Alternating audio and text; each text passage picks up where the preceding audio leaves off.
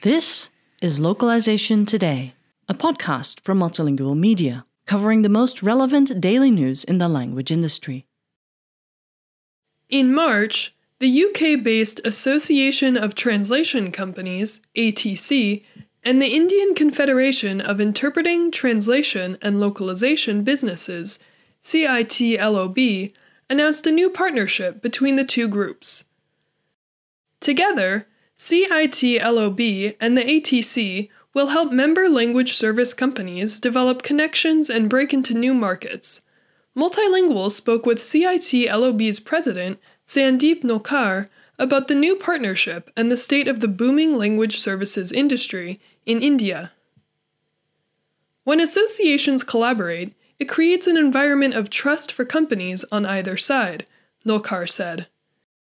It also facilitates visibility across borders, not only for our respective members, but also for the various local and common issues that we work on in the interest of our members.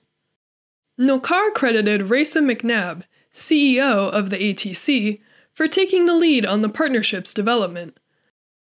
Nulkar noted that as the world slowly bounces back from the COVID 19 pandemic, initiatives like the partnership between CIT LOB and the ATC help give companies the extra push necessary to enter new markets in a way that might not have been possible in the last two years. In the announcement of the new partnership, McNab said that the Indian language services market has historically been somewhat difficult for foreign companies to break into. However, Nulkar said that India is an especially exciting country for language services, as it is rich in cultural and linguistic diversity.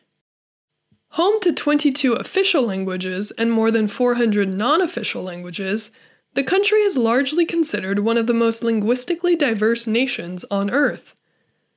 That, paired with the widespread use of smartphones and internet, means that the country is rife with opportunity for language service providers, Nulkar said. India has quickly grown to have over 850 million internet users.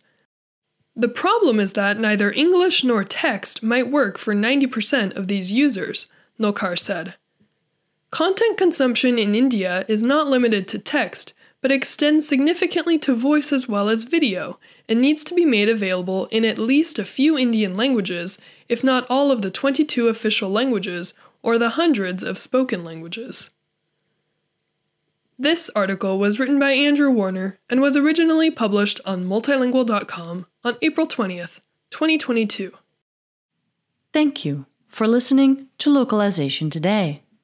To subscribe to Multilingual magazine, go to multilingual.com/subscribe.